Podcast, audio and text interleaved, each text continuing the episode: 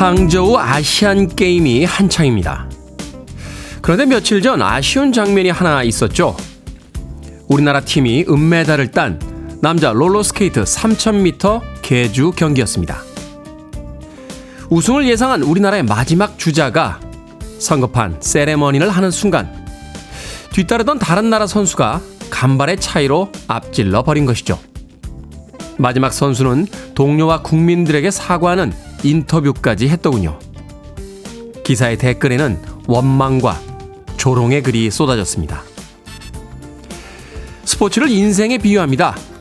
그렇다면 생각해 보죠. 우리들은 인생에서 성급한 마음에 실수하거나 어처구니 없는 경험을 했던 적은 없는지요? 비록 금메달을 놓쳤을진 모르지만 마지막 선수를 위로하던 동료들과 잊혀지지 않는 경험을 한 그 선수는 아마도 남아있는 모든 시간을 최선을 다해 살 귀중한 교훈을 얻었을 겁니다. 그것이 긴 인생에 더 중요한 것은 아닐까요? 그들의 인생에 응원을 보냅니다. 10월 5일 목요일 김태훈의 프리웨이 시작합니다. 빌보드 키드의 아침 선택, 김태훈의 프리웨이. 저는 클 태 자 쓰는 테디, 김태훈입니다. 자, 오늘 1부 첫 곡은 Jigsaw의 Sky High로 시작했습니다. 윤태준님, 가을색이 완연한 아침입니다. 임영임님, 테디 안녕하세요. 조금 쌀쌀한 것 같으니까 모두 감기 조심하세요. 라고 하셨습니다. 아침, 저녁으로는 기온이 점점 떨어지고 있죠. 오늘 서울 기온을, 예상 기온을 봤더니 낮 기온도 20도 밑으로 어, 내려가 있더군요. 이제 정말 여름을 완전히 벗어나서 가을로 가고 있다라는 것을 실감하게 됩니다. 아, 7273님께서는 실수도 중요하네요. 배움과 깨달음을 주니 실수 안 하려고 하는 저 자신에게도 위로가 됩니다. 오늘 멘트 희망적이네요. 라고 하셨습니다. 항저우 아시안 게임이 계속되면서 참 명장면들이 많이 등장을 하고 있죠. 그런가 하면 누군가의 눈살을 찌푸리게 하거나 좀 안타까운 장면들도 뉴스를 통해서 전해지고 있습니다. 그 뉴스들을 볼 때마다 하는 생각들은 음, 우리들의 너무 섣부른 반응이 그들을 더 움츠리게 만드는 건 아닐까 하는 생각이었습니다. 누구나 실수할 수 있고 누구나 또 어, 인생의 좌절을 겪을 수 있죠. 그것을 연민을 가지고 조금은 너그럽게 봐주는 것도 열심히 지난 수년 동안 준비해서 그들이 원했던 것만큼의 결과를 얻지 못한 선수들에 대한 우리들의 위로와 격려가 되지 않을까 하는 생각도 해봤습니다. 자, K126044433님. 잘생긴 것으로 추정되는 테디. 삿포로에서 잊지 않고 집사람과 듣고 있습니다. 혼자 학교 가기 전 듣고 있을 중딩 박다움 화이팅! 이라고 해주세요. 제발요. 라고 하셨네. 부모님들은 삿포로로 놀러 가시고 혼자 등교 준비를 하고 있는 중딩 박다움 군은 왜 저에게 화이팅을 외쳐달라고 하시는 겁니까? 대단하신 부모님인데요. 대개 중학교, 고등학교 아이들 있으면 글쎄요. 같이 여행을 가거나 또 학교 가는 기간에는 아이들 뒷바라지 하느라고 여행객 잘 잡기가 쉽지가 않은데 역시 아이들의 인생은 아이들의 인생이고 부모님의 인생은 또 부모님의 인생이다라는 쿨한 인생관을 가지고 계신 것이 아닌가 하는 생각이 드는군요. 여행 잘 다녀오시길 바라겠고요. 중딩 박다움 화이팅! 자, 청취자들 참여 기다립니다. 문자번호 샵 1061. 짧은 문자 50원, 긴 문자 100원, 콩으로는 무료입니다. 유튜브로도 참여하실 수 있습니다. 여러분은 지금 KBS 2라디오 김태훈의 프리웨이 함께하고 계십니다. KBS 2라디오 yeah, go ahead. 김태훈의 프리웨이 Come on, come on. That's just the way Will never be the same.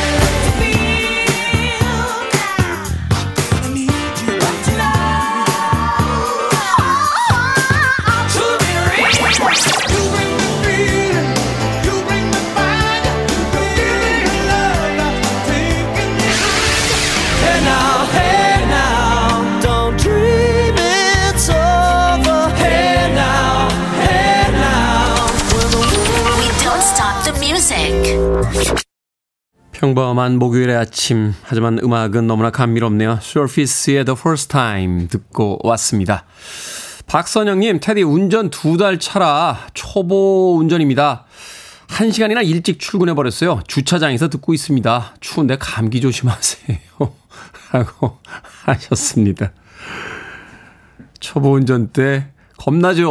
어, 그러다 보니까 좀 일찍 출발하게 되는데 너무 일찍 출발하셨군요. 그래도 좋지 않습니까? 막히는 길에서 시간을 보내는 것보다는 한 시간 일찍 출근하셔서 라디오도 듣고 또 뭐 차 안에서 책도 보시고 네, 스트레칭도 가볍게 하시고 아침 시간 요새는 이제 뭐 미러클 모닝이라고 하죠. 기적의 아침 시간이다라고 하는데 남들보다 조금 일찍 회사에 오셨으니까 그 시간 동안 무엇인가 나만의 루틴을 만들어 보시는 것도 그래서 나중에 운전이 굉장히 익숙해져도 계속 조금 일찍 출근하는 습관이 드는 건 어떨까 하는 생각이 드는군요. 박선영님, 주유상품권 보내드릴게요. 어, 초보 운전자도 기름은 넣어야죠.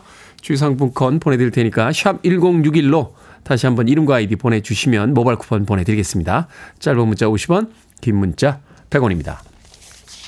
K126044437님, 5년 전에 이동진 씨와 하셨던 토리노의 말 영화 소개 프로그램 보고 테디가 너무 잘생겨서 깜짝 놀랐습니다. 지금도 물론 잘생기셨지만요.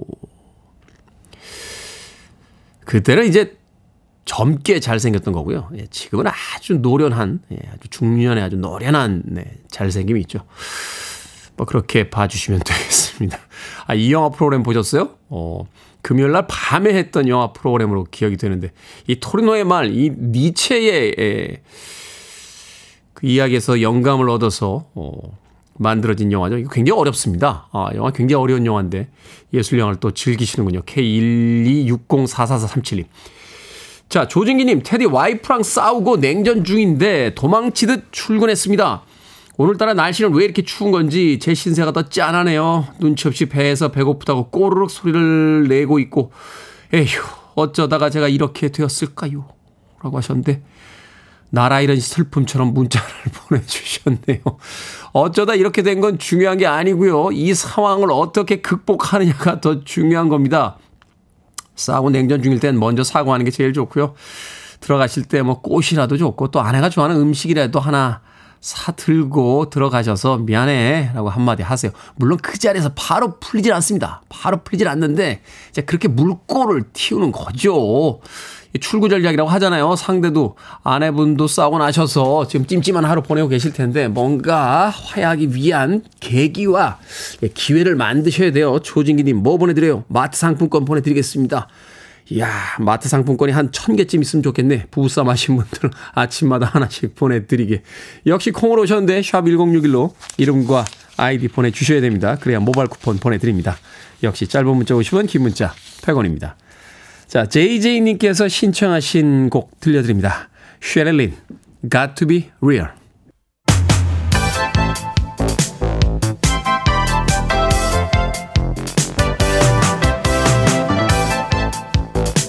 이 시간 뉴스를 깔끔하게 정리해 드립니다. 뉴스 브리핑 캔디 전예현 시사평론가와 함께합니다. 안녕하세요. 안녕하세요. 전예현입니다. 자 아시안 게임 소식 전해 주시죠. 어제 양궁, 육상 그리고 축구 등 어, 볼만한 경기들이 굉장히 많았습니다. 예, 이번 대회 양궁에서 첫 금메달이 나왔죠.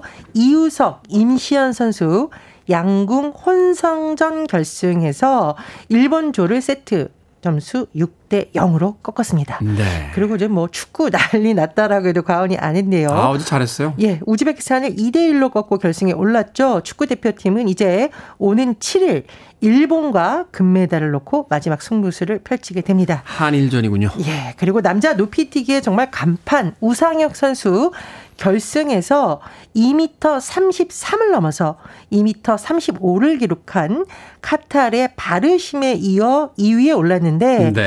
뭐 은메달 땄다고 아쉬워하는 분도 있지만 우상혁 선수도 표정을 보니까 꼭 아쉽다만 할 수 있겠느냐 박수를 또 보내드립니다. 높이뛰기가 그렇게 동적인 경기인지 처음 알았습니다. 그 선수들이 막 관중들의 그 응원 막 유도하면서 마치 콘서트를 하듯이 그 경기를 하는데 경기를 보는 순간 어, 뭐 메달의 색깔보다도 그 경기 자체에 푹 빠져들어서 굉장히 재미있게 봤습니다. 수고하셨습니다. 우리나라 선수들.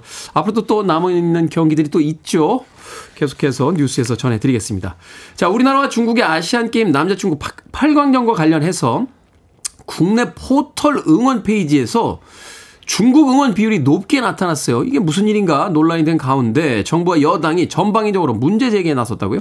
지난 1일 한국과 중국의 남자 축구 8강전이 있었는데요. 경기가 종료된 후 1시간 반쯤 지나서 포털 사이트 다음에 있는 응원 페이지에서 갑자기 중국에 대한 응원 클립스가 급증했다고 합니다.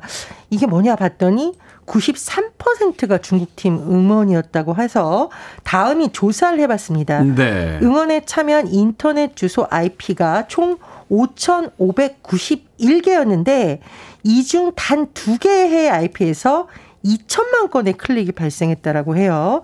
해외 가상 주소를 만드는 기술이 이용됐을 가능성이 높다라고 보고 카카오가 업무 방해로 수사를 의뢰할 예정이라고 합니다.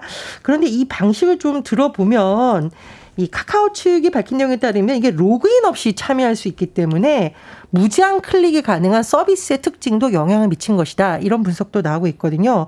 어쨌든 정치권에서 이 사안을 놓고 완전히 입장이 나뉘고 있습니다. 정부 여당에서는 이것이 여론 조작이다라고 주장을 하고 있죠. 국민의힘의 입장을 요약을 해보면 좌파 성향의 포털에서 이런 일이 벌어졌다. 포털 다음이 여론 조작의 숙주 역할을 하고 있다는 의혹을 지울 수가 없다라고 했고요. 한덕수 총리까지 나섰습니다. 범부처 테스크포스를 꾸려서 입법과 재발 방지 대책을 마련하라고 지시를 한 겁니다. 자, 국민의힘 의원들은요. 선거 선거, 그러니까 이제 뭐 강서구 청장 선거도 곧 있지만 내년 총선을 아마 의식한 것이라는 해석이 나오고 있는데 이런 조작 행위가 드러났다. 절대 가벼이 볼 사안이 아니라고 주장을 하고 있지만 야당에서는 아니 스포츠 경기에 응원에 대한 클릭수 조작을 놓고 여론 조작 운운하는 게 너무 호들갑다는 거 아니냐. 포털을 검열하고 여론을 통제하기 위한 것이다라고 주장을 하고 있고요. 스포츠 문제인데 왜 정치권에서 이렇게 정치 문제로까지 해석하죠? 아, 그런데 제가 말씀드렸듯이 이게 로그인을 하지 않고 무제한 클릭을 할 수 있다는 특징도 영향을 미쳤다는 분석이 나오고 있습니다. 최민석 민주당 청년 대변인은 아, 정부가 잘못된 국정 운영을 돌아봐야지 언론의 입을 막고 국민의 소통 창구인 포털을 동제하겠다고 달려드냐. 통제하겠다고 달려드는 이거 좀 너무하다 이런 비판도 나오고 있습니다. 경기 부진과 고금리 상황이 길어지면서 자영업자들의 부실 대출이 늘어날 전망이라고요. 예, 올해 2분기 자영업자의 대출 잔액 또 중요한 숫자가 있죠. 연체액이 역대 최대 규모에 이르렀다라고 합니다.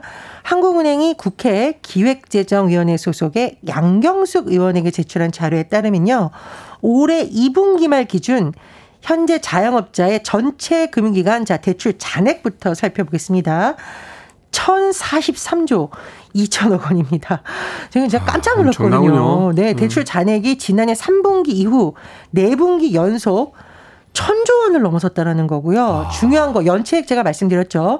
같은 기간 연체액이 1조 원이나 늘었습니다. 역대 가장 많은 7조 3천억 원에 이르렀다고 합니다. 그러니까 그냥 대출이 아니라 연체액이 그렇다는 거잖아요. 그렇습니다. 제가 이제 대출 잔액도 말씀드렸고 연체액도 말씀드렸죠. 그리고요.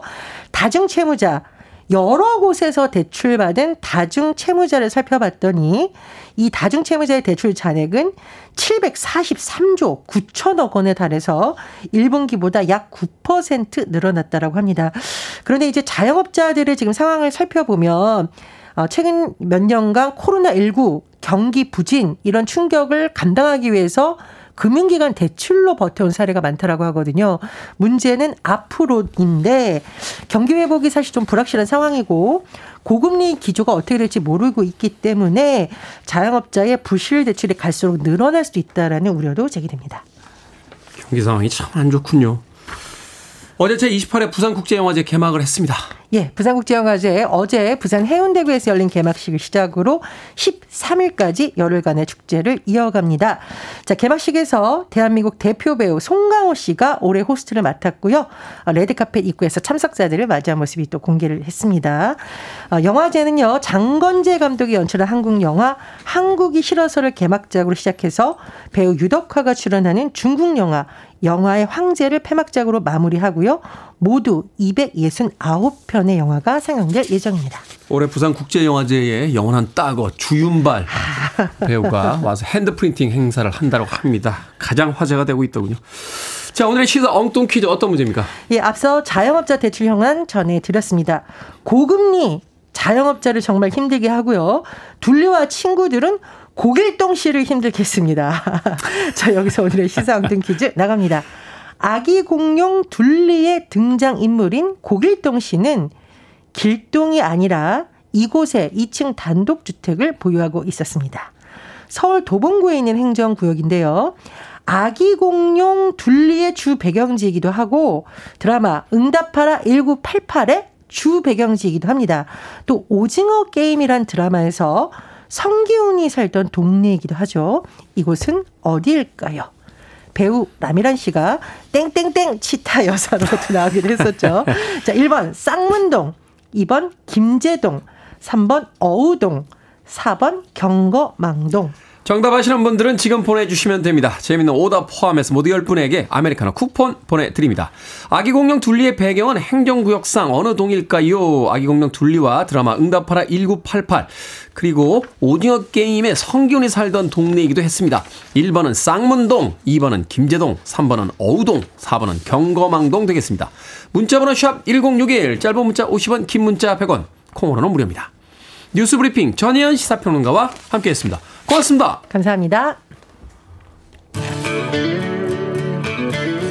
시저 시스터스입니다. I don't feel like dancing.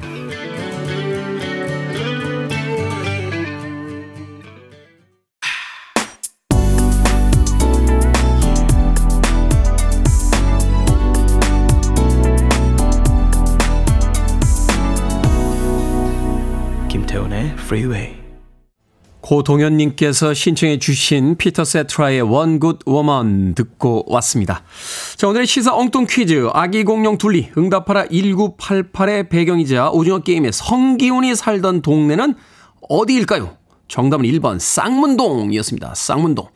2476님, 정답은 1번 쌍문동입니다. 우리 오빠는 우동이에요. 이동우. 거꾸로 하면 우동이 되거든요. 하면서 고전, 고전이라고 봐야겠죠. 클래식이라고 봐야겠죠. 이름을 앞뒤를 바꿔서 놀리는, 예, 우리 오빠는 우동이에요. 이동우, 거꾸로 하면 우동이라고 보내주셨습니다.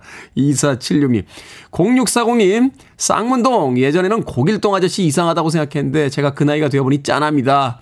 아침 팝송 들을 수 있어 프리웨이 참 좋습니다. 라고 하셨는데.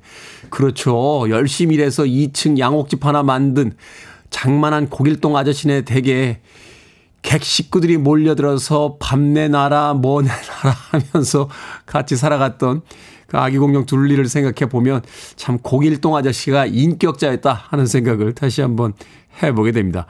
7137님, 쌍문동입니다. 저는 쌍문 토박이에요. 둘리가 지구에 떨어진 곳도 산책로에 있다고요. 쌍문동, 캬, 이런 문제에서 만나니까 반갑네요. 라고 하셨습니다. 쌍문동에는 자주 가보질 못했는데 뭔가 특별한 매력이 있겠죠? 그러니까 수많은 드라마에서 또 애니메이션에서 그 배경으로 쓰고 있는 것이 아닌가 하는 생각이 듭니다. 어느 동네건 자기만의 이야기가 있는 동네가 특별한 동네일 수 있다 하는 생각 다시 한번 해보게 됩니다. 자, 방금 소개해드린 분들 포함해서 모두 10분에게 아메리카노 쿠폰 보내드립니다. 당첨자 명단 방송이 끝난 후에 김태훈의 프리웨이 홈페이지에서 확인할 수 있습니다. 콩으로 당첨되신 분들 방송 중에 이름과 아이디 문자로 알려주시면 모바일 쿠폰 보내드리겠습니다. 문자 번호는 샵 1061, 짧은 문자는 50원, 긴 문자는 100원입니다. 자, 6279님께서 어제 천사데이 10월 4일 천사데이에 대전 성모병원 강의 잘 들었습니다. 마치 오랜 친구처럼 반가웠습니다. 하셨습니다. 어제 10월 4일 천사데이를 맞이해서요. 대전 성모병원에서 초대를 해 주셔서 그 관계자분들 또 간호사분들 앞에서 어제 영화에 관한 특강을 하고 왔는데 예. 병원 그 원장님부터 시작해서 많은 분들이 저희 방송을 듣고 있다고 그렇게 열렬히 응원을 해 주셨습니다. 역시 저는 무대 체질이다 하는 걸 다시 한번 생각해 보게 되더군요. 야, 간호사분들이 한 150명 정도 앉아 계신데, 어우, 저분들한테 주사만 한 대씩 맞아도 150대는 안 아프게 맞을 수 있겠구나 하는 생각이 들었습니다. 네. 간호사분들의 영원한 편이 되겠습니다. 예, 앞으로도 어, 병원에 가서 주사 맞을 때, 예, 안 아프게 좀 놔주시길 부탁드리겠습니다. 6279님, 네, 강의도 잘 들었다고 하셨고, 또, 어, 문자도 보내주셨으니까, 아메리카노 모바일 쿠폰 한 장 보내드리겠습니다. 음악 듣습니다. 신은주님께서 신청하신 메이우드, I'm in love for the very first time.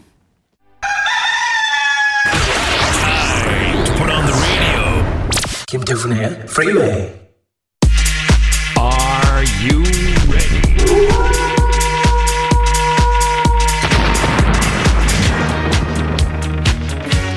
고민 해결사 오늘도 만나 보시죠. 결정은 해드릴게 신세계 상담소.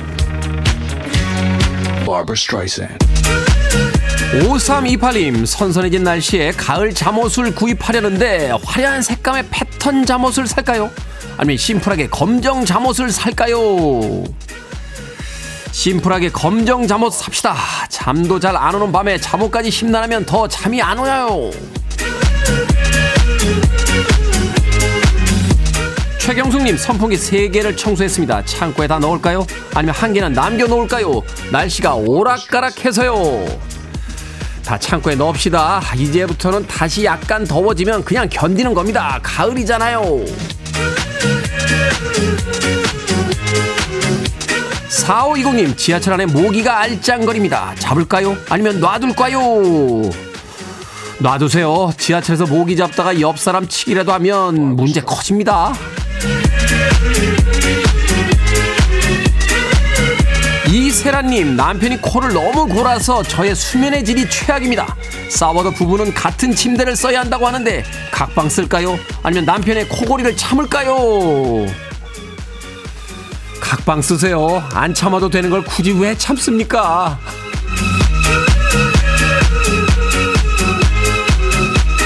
방금 소개해드린 네 분에게 선물도 보내드립니다. 콩으로 뽑힌 분들은 방송 중에 이름과 아이디 문자로 알려주세요. 그리고, 그리고 여러분의 고민 장르 가리지 않고 받고 있습니다. 문자번호 샵 1061, 짧은 문자 50원, 긴 문자 100원, 콩으로는 무료입니다.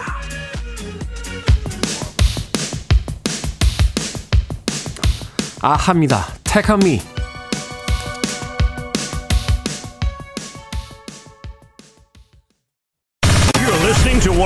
Best radio stations around. You're listening to 김태훈의 Freeway.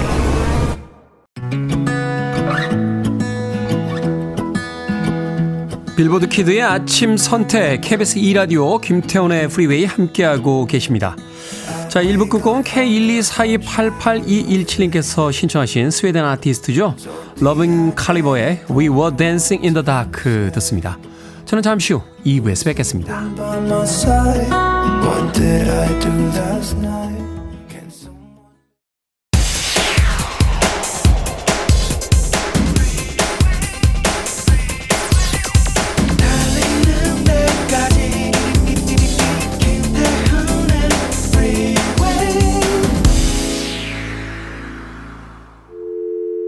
I need your arms around me. I need to feel your touch.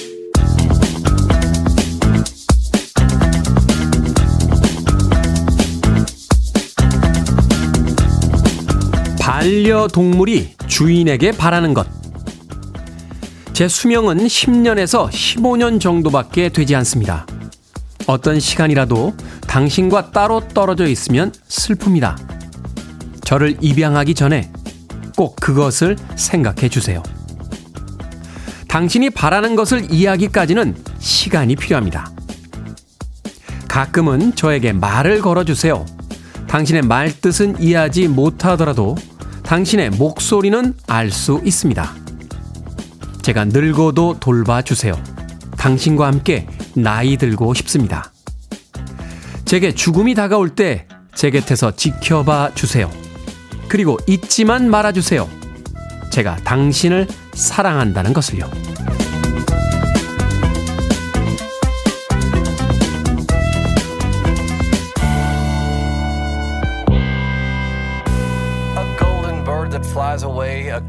뭐든 읽어주는 남자. 오늘은 청취자 이숙향님이 보내주신 반려동물이 주인에게 바라는 것을 읽어드렸습니다. 이숙향님, 키우고 있는 강아지가 정말 이런 마음일 것 같아 애잔했다며 어제보다 오늘, 오늘보다 내일 더 많이 사랑해주겠다고 하셨는데요. 사람에게는 수많은 해야 할 일과 만나야 할 사람, 정신을 빼앗길 자극적인 일들이 많지만 집에 있는 반려동물에게는 오직 주인만이 세상의 전부입니다. 오직 내 사랑과 관심만을 필요로 하는 존재가 있다는 것. 우리가 받는 과분한 사랑이란 생각이 드는군요. 모든 반려동물이 오래오래 건강하고 행복했으면 좋겠습니다.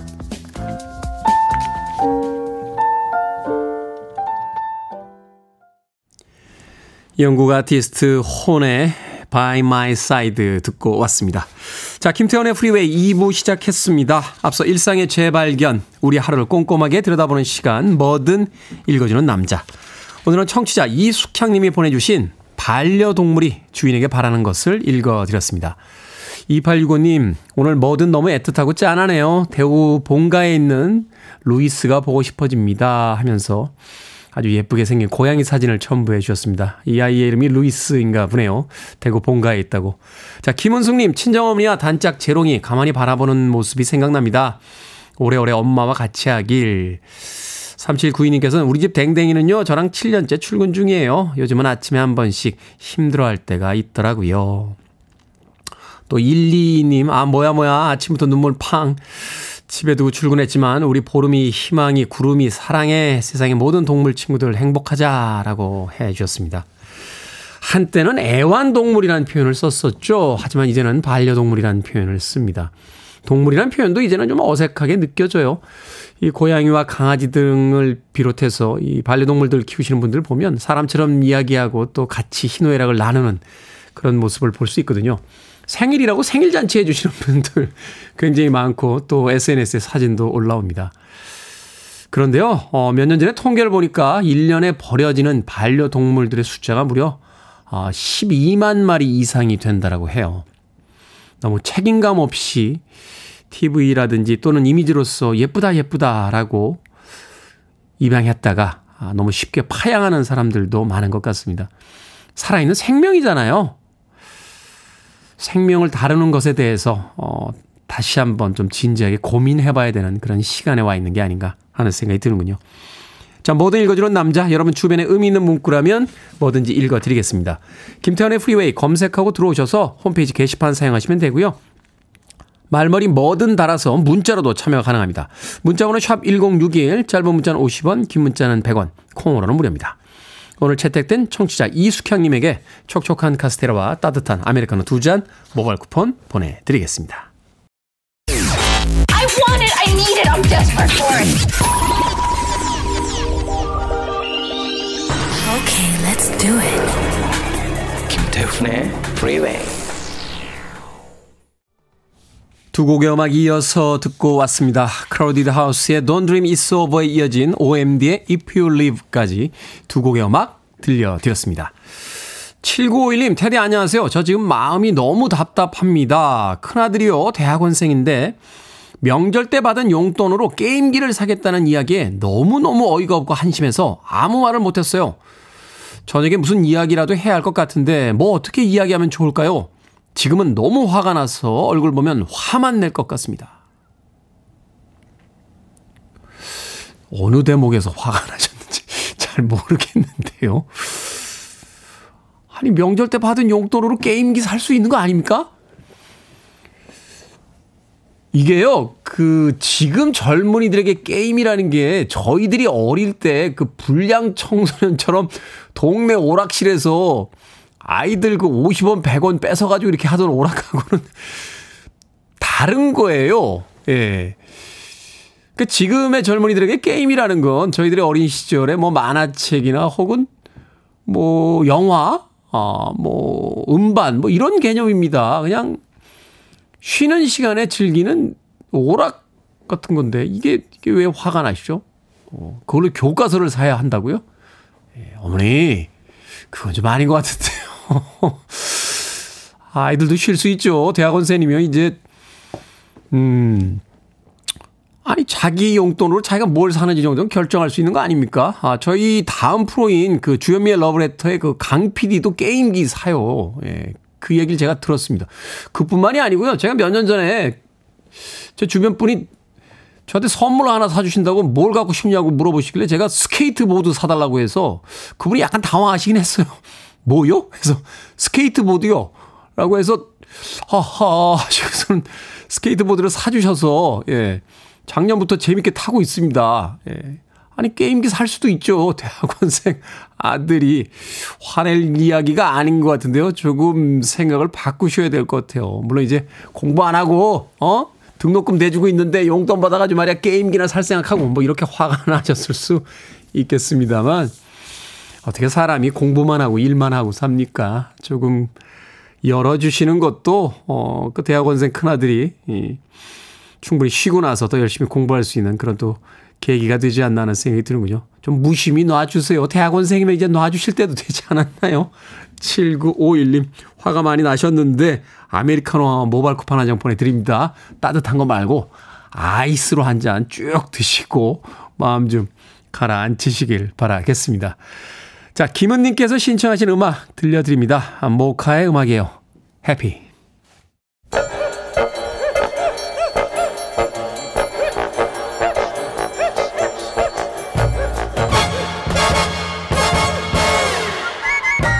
온라인 세상 속 촌철살인 해악과 위트가 돋보이는 댓글들을 골라봤습니다. 댓글로 본 세상.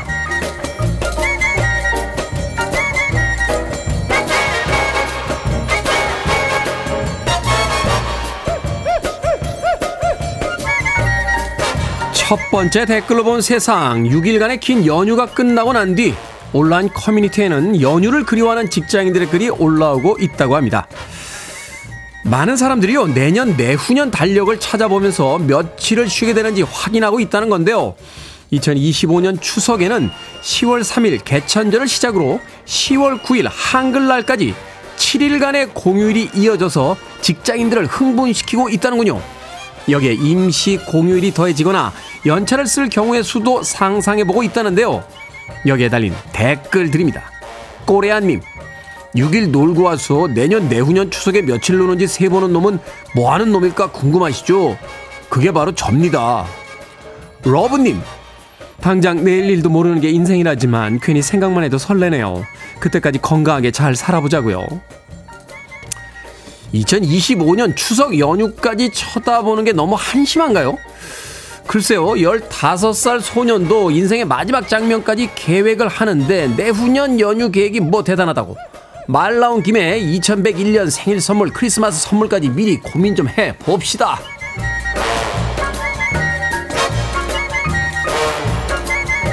두 번째 댓글로 본 세상 면허 취소 수준으로 술에 취한 채 승용차를 1m가량 운전한 운전자가 재판에 넘겨졌습니다.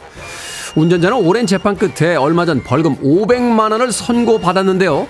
그동안 에어컨을 켜기 위해 시동을 걸었다가 자신도 모르게 후진 기어를 건드려 차량이 움직인 거라며 음주 운전을 하려는 의도가 없었다라고 주장했다는군요. 하지만 법원은 사이드 브레이크를 풀고 후진 기어를 넣지 않는 이상 차량이 뒤로 움직일 리가 없다며 운전자의 주장을 받아들이지 않았는데요. 여기에 달린 댓글들입니다. CF님, 에어컨을 켜는데 왜 차가 움직이죠? 제가 모르는 기능이 있나요? 우민님, 1m든 1cm든 운전은 운전이죠. 뭘 따지고 있어요. 그러니까요. 이제 술 마시고 타면 시동 안 걸리는 자동차 나올 때 되지 않았습니까?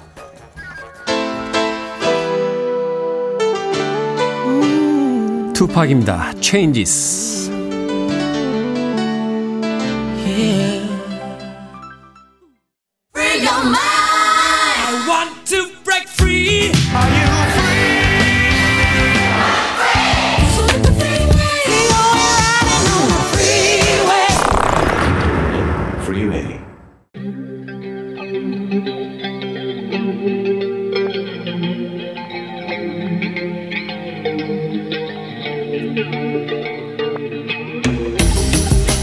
21세기의 키워드로 우리의 역사를 살펴보는 시간입니다. 역사 대자뷰.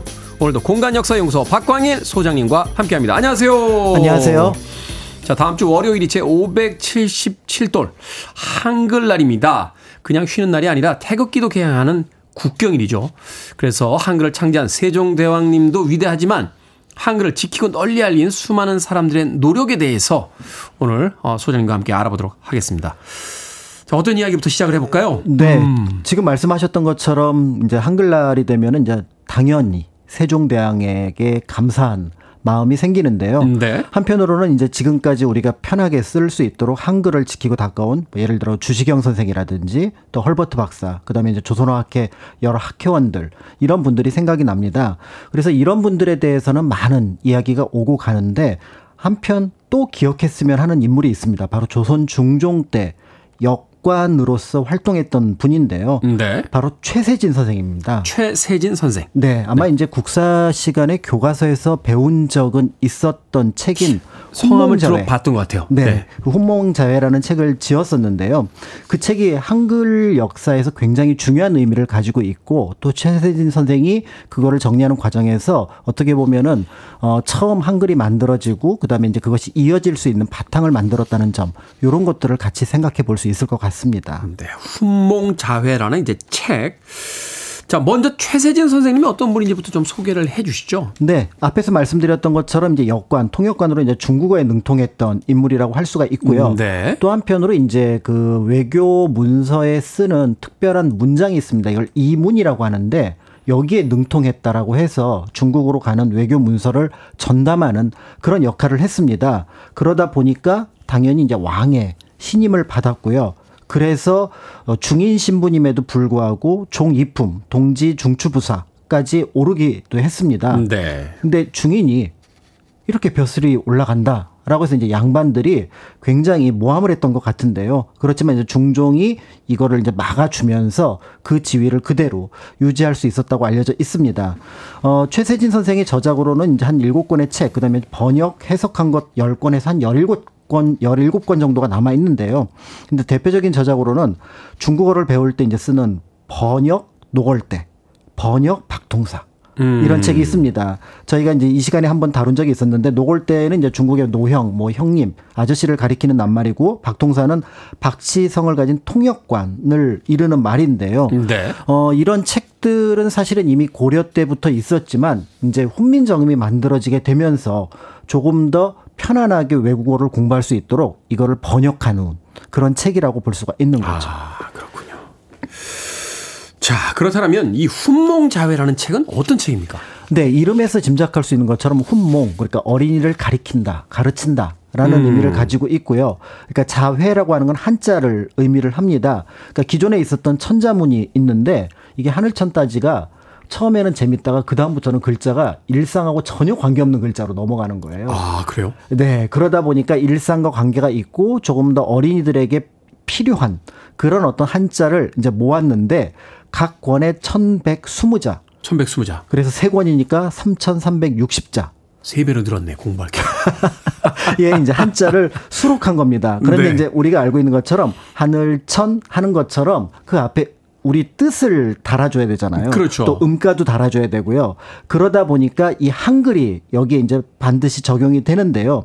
그런데 문제는 이 한글로 예를 들어 하늘천이라고 하는데 하늘을 읽을 수 있어야 되니까 그 한글의 사용법, 그러니까 한글을 어떻게 익힐 건지가 앞부분에 부록으로 들어가 있습니다. 아. 그러니까 이 언해 부분이 들어가 있는데 어 중종 연간까지만 하더라도 사실은 어지간한 한문책에 예를 들어 한글이 쓰인다. 그러면 이 한글과 관련된 언해 부분이 일종의 매뉴얼처럼 들어가 있었거든요. 네, 한글 풀어주는 부분이. 그렇죠. 그러니까 그 내용들이 여기 훈몽자회에도 포함이 됐는데 이 언해 부분에 흥미로운 내용을 가지고 있다라고 볼 수가 있는 거죠. 한자를 가르치는 것처럼 하지만 결국은 한글을 더 많이 익히게 되는 그런 어떤 책이라고도 볼 수 있겠네요. 네, 그렇습니다. 네. 어, 그래서 이제 특히 이제 훈몽자의 언해 부분이 중요했던 부분은 이제 최세진 선생이 일반적인 여, 그러니까 학자라기보다는 역관, 역관, 언어 전문가잖아요. 통역관이잖아요. 네. 그러니까 이제 언어를 어떤 방식으로 접근을 했을 때 조금 더 쉽게 익힐 수 있는지 이런 부분을 한글에도 적용을 했다라고 볼 수가 있는 거고요. 아, 그렇죠. 그러니까 한글이 처음 이제 이 창조됐을 시기에는 우리나라 사람들도 한글을 배워야 되니까. 그렇죠. 우리도 어릴 때 그렇고 그러니까 마치 이 언어, 새로운 언어를 배우듯이 어떻게 이걸 가르치시고 배워야 될 것이냐. 그렇습니다. 사실은 이제 우리가 한민 어, 훈민정음을 이미 만들었을 때 그거의 한글에 대한 어떤 사용법이라는 게 헤레본이라는 책이 있었습니다만 사실은 이 헤레본도 보면 어렵거든요. 네. 기억이라고 하는 것은 감의 앞글자다. 음. 이렇게 표현이 되어 있는데 이 부분을 이제 각각을 각각 설명을 했지만 실제로 이걸 규칙을 가지고 설명을 하진 않았고 음, 음. 일반 예법으로만 가지고 설명을 네. 했기 때문에 이런 부분들을 좀 규칙화 시켜서 조금 더 쉽게 한글을 익힐 수 있도록 그 훈몽자회 앞에다가 언해 부분을 이제 최세진 선생이 붙여 놓았다. 이렇게 보신다면 이제 여기에 어떤 내용이 들어가 있을지 조금 궁금해지는 부분이 있습니다. 훈민정음 해례본은 어떻게 되는 겁니까? 도대체 그거 아니, 가지, 가지신 분이 계신데 그 네, 하여튼 뭐. 상주본이 있긴 하지만 사실은 이제 그거보다 훨씬 더 조금 더 많이 남아 있는 그러니까 간송해서 보관하고 있는 전영필 선생이 가지고 있는 그 훈민 해례본이기 때문에 크게 문제는 없습니다. 한동안 뉴스에서 막 그렇습니다. 상주본 해례반 하도 뉴스가 나서. 자, 오늘 이야기하고 있는 건 이제 훈몽자회에 대한 이야기입니다. 음악 한 곡 듣고 와서 계속해서 저 훈몽자회와 최세진 선생님에 대한 이야기 나눠보도록 하겠습니다. 자, 댄 포겔버그의 음악 듣습니다. 세종대왕의 백성에 대한 마음이 느껴지는 뭐 그런 마음을 유추해 보면서 음악을 들어보죠. The Language of Love. 빌보드 키드의 아침 선택 KBS 2라디오 김태훈의 프리웨이 역사 데자뷰 박광일 소장님과 함께하고 있습니다. 앞서 들으신 곡은 댄 포겔버그의 The Language of Love 듣고 왔습니다. 자 오늘은 한글날을 앞두고요. 어, 최세진 선생님과 어린이용 한자 학습서 훈몽 자회를 통해서 역설적으로 이제 한글에 대한 이야기를 나눠보고 있는데 자, 기역, 니은, 디귿, 리을 우리가 당연하게 배우던 한글 자모 명칭 이 자모 명칭을 만든 게 세종대왕이 아니고 최세진 선생님이라고요? 그러니까 이게 지금 정확하지는 않습니다. 네. 그러니까 그 앞에서 말씀드렸던 훈민정음 해례본에 기역, 니은, 디귿, 리을이라는 이름이 안 나옵니다. 음. 그런데 기역, 니은, 디귿, 리을 또 그다음에 모음의 이름인 아, 야, 어, 여의 이름이 처음 등장하는 게 이 훈몽 자회가 되거든요. 아. 그래서 한때는 최세진 선생이 이 이름을 만들었다. 이렇게 보기도 하는데요. 문제는 최세진 선생이 이걸 만들었으면 내가 이걸 어떤 기준에서 어떤 원칙에 따라서 만들었다. 요거를 적었을 겁니다. 그렇겠죠. 그렇다면 요게 적혀 있지 않다는 얘기는 기존에 이제 한글을 쓰는 사람들이 요런 것들을 기억이라고 하고 니은이라고 하고 아라고 하고 어라고 하니까 요거를 모아 놓았을 가능성이 있다. 이렇게 이제 볼 수가 있는데요. 네. 그런데 어 여기서 이제 한글 자모 중에서 특히 자음 같은 경우는 우리가 알고 있는 니은이나 리을이 니은이나 리을이 아닐 수가 있습니다. 아, 그래요? 세 가지로 불렀을 가능성이 있는데요. 니라고 불렀을 수도 있고요. 니은 기준으로 보면. 네. 그다음에 은이라고 불렀을 수도 있습니다. 예를 들어서 초성했으면은 이거는 니 이렇게 네. 불렀을 거고요. 받침으로 쓸 때는 은 이렇게 불렀다가 요거 두 개를 붙인 것 같아요. 사실 이제 붙인 그 이 이름을 보고 나서 어, 참 놀라웠던 게 정확하게 앞 글자에 들어가고 뒷 글자에 받침으로 다 쓰잖아요. 그렇죠. 이 의에 그다음에 앞에 그다음에 뒤에 그러니까. 이렇게 쓰는가 이 규칙성에 따라서 예를 들어 리을 같은 경우도 처음에 초성했을 때는 리 그다음에 받침을 쓸 때는 을 을. 요렇게 했을 것 같고요. 음. 요 이름이 이제 당시 한자로 이제 적어 놓았는데요. 예를 들어 니은 같은 경우는 한자로 어 승 니자에다가 그다음에 숨을 은자 그다음에 아. 리을 같은 경우는 배 리자에다가 새 을자 이러니까 우리가 이거를 니은, 리을 이렇게 볼 수가 있고요. 비읍 에이. 같은 경우는 아닐 비자에다가 고을읍자를 써서 비읍 이렇게 이름을 붙여놓은 거죠. 이게 흥미롭네요.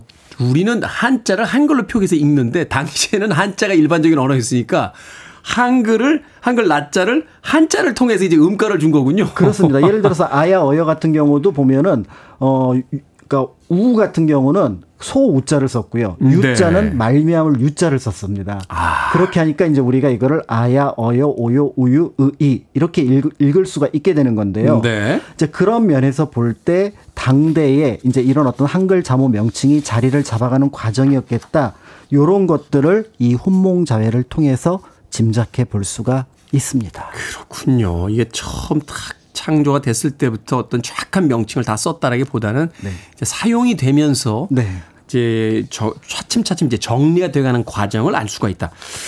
자, 최세진 선생은 한자를 배우려면 먼저 한글을 익혀야 한다라고 보았다고 하셨는데 네. 그렇다면 훈몽자회 한글 익히는 법이 나옵니까? 당연히 나오죠. 그러니까 음. 이제 이렇게 이제 한글 자모의 이름을 각각 적고 그다음에 이제 거기에 하- 필요한 어떤 방법들을 이제 적어 놓았는데 그중에 이제 가장 대표적인 것이 예를 들어 기억에다가 그다음에 모음 아를 합치면 가가 된다.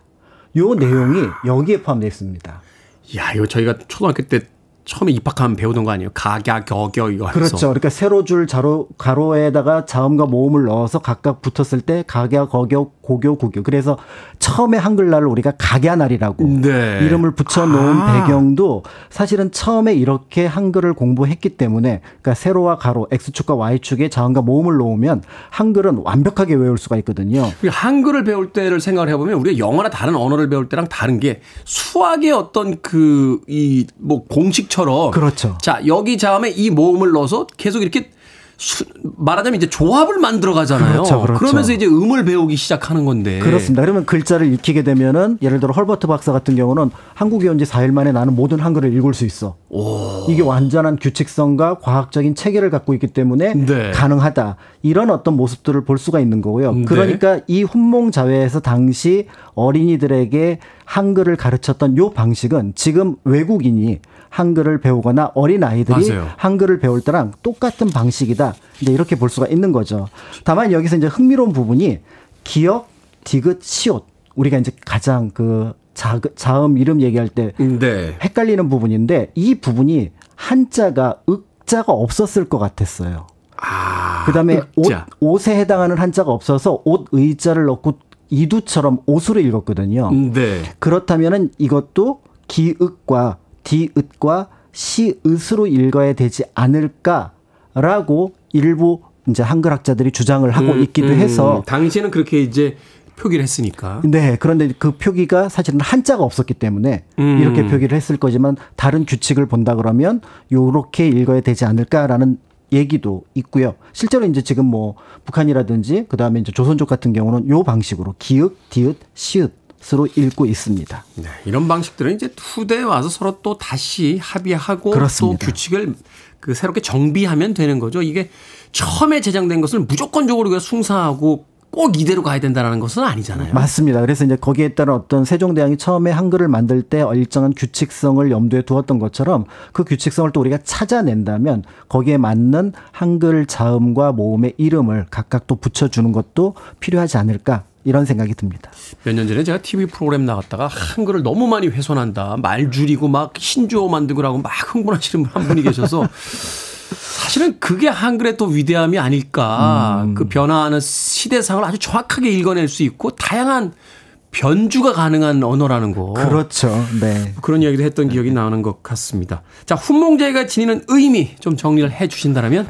네, 아무래도 이제 그 최세진 선생 같은 경우는 훈몽자회를 이제 지으면서 아마 한자 생각, 그 다음에 한글 생각을 같이 했을 것 같습니다. 네. 그런데 여기에 이제 한글과 관련해서 흥미로운 의견을 피력한 내용들이 남아 있는데요. 업문, 곧 한글을 먼저 배우게 하고 그 다음에 한자를 배우게 한 즉 거의가 끼칠 수 있는 이로움이 있다. 즉, 그러니까 한자를 제대로 배우려면 한글을 먼저 제대로 익혀야 한다. 그러니까 한글을 배우고 한자를 배우면 비록 선생이 없다 하더라도 장차 문장을 만들 수 있다. 이야. 이렇게 말씀을 하셨던 거죠. 혼자서 공부할 수 있는 체계다. 그렇죠. 그런 면에서 이제 외국어 뭐 한문 한자 중요하긴 하지만 이거 한글 그 다음에 한국어만 잘한다면은 쉽게 이 외국어도 배울 수 있지 않겠느냐라는 것이 역관 최세진 선생의 의견이었고 그것이 훈몽자회에 이렇게 기록으로 남아 있습니다. 최세진 선생님이 훈몽자회 다음에 영어를 쉽게 배우는 방법도 하나 써주셨으면 지금 저희들이 많은 사람들이 고민하지 않고 영어 어, 아마 이제 그 최세진 선생의 어떤 이런 전통이 사실은 이제 근대 영어에서 네. 지석영 선생이나 이런 부분들이 또또 영어를 쉽게 배울 수 있도록 했던 것과 연결이 되지 않을까. 그런 면에서 이 한글 덕분에 우리는 언어에 관한은 조금은 편안하게 접근할 수 있는 민족이 된 것 같습니다. 네, 저처럼 공부 안 하는 사람이 공부는 안 하고 쉽게 공부하는 법이 있는 책만 봐요. 자, 역사 대자뷰 오늘은 한글날을 앞두고 조선시대 통역관이었던 최세진 선생과 최세진 선생이 쓴 훈몽자회에 대한 이야기 공간 역사연구소 박광일 소장님과 나눠봤습니다. 고맙습니다. 감사합니다.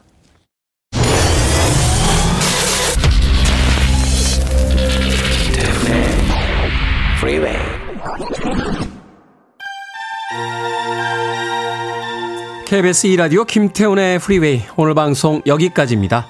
오늘 끝곡은 패티 라벨의 If You Asked Me To 듣습니다. 편안한 하루 보내십시오. 날씨가 많이 쌀쌀해졌습니다. 따뜻하게 다니십시오. 전 내일 아침 7시에 돌아오겠습니다. 고맙습니다.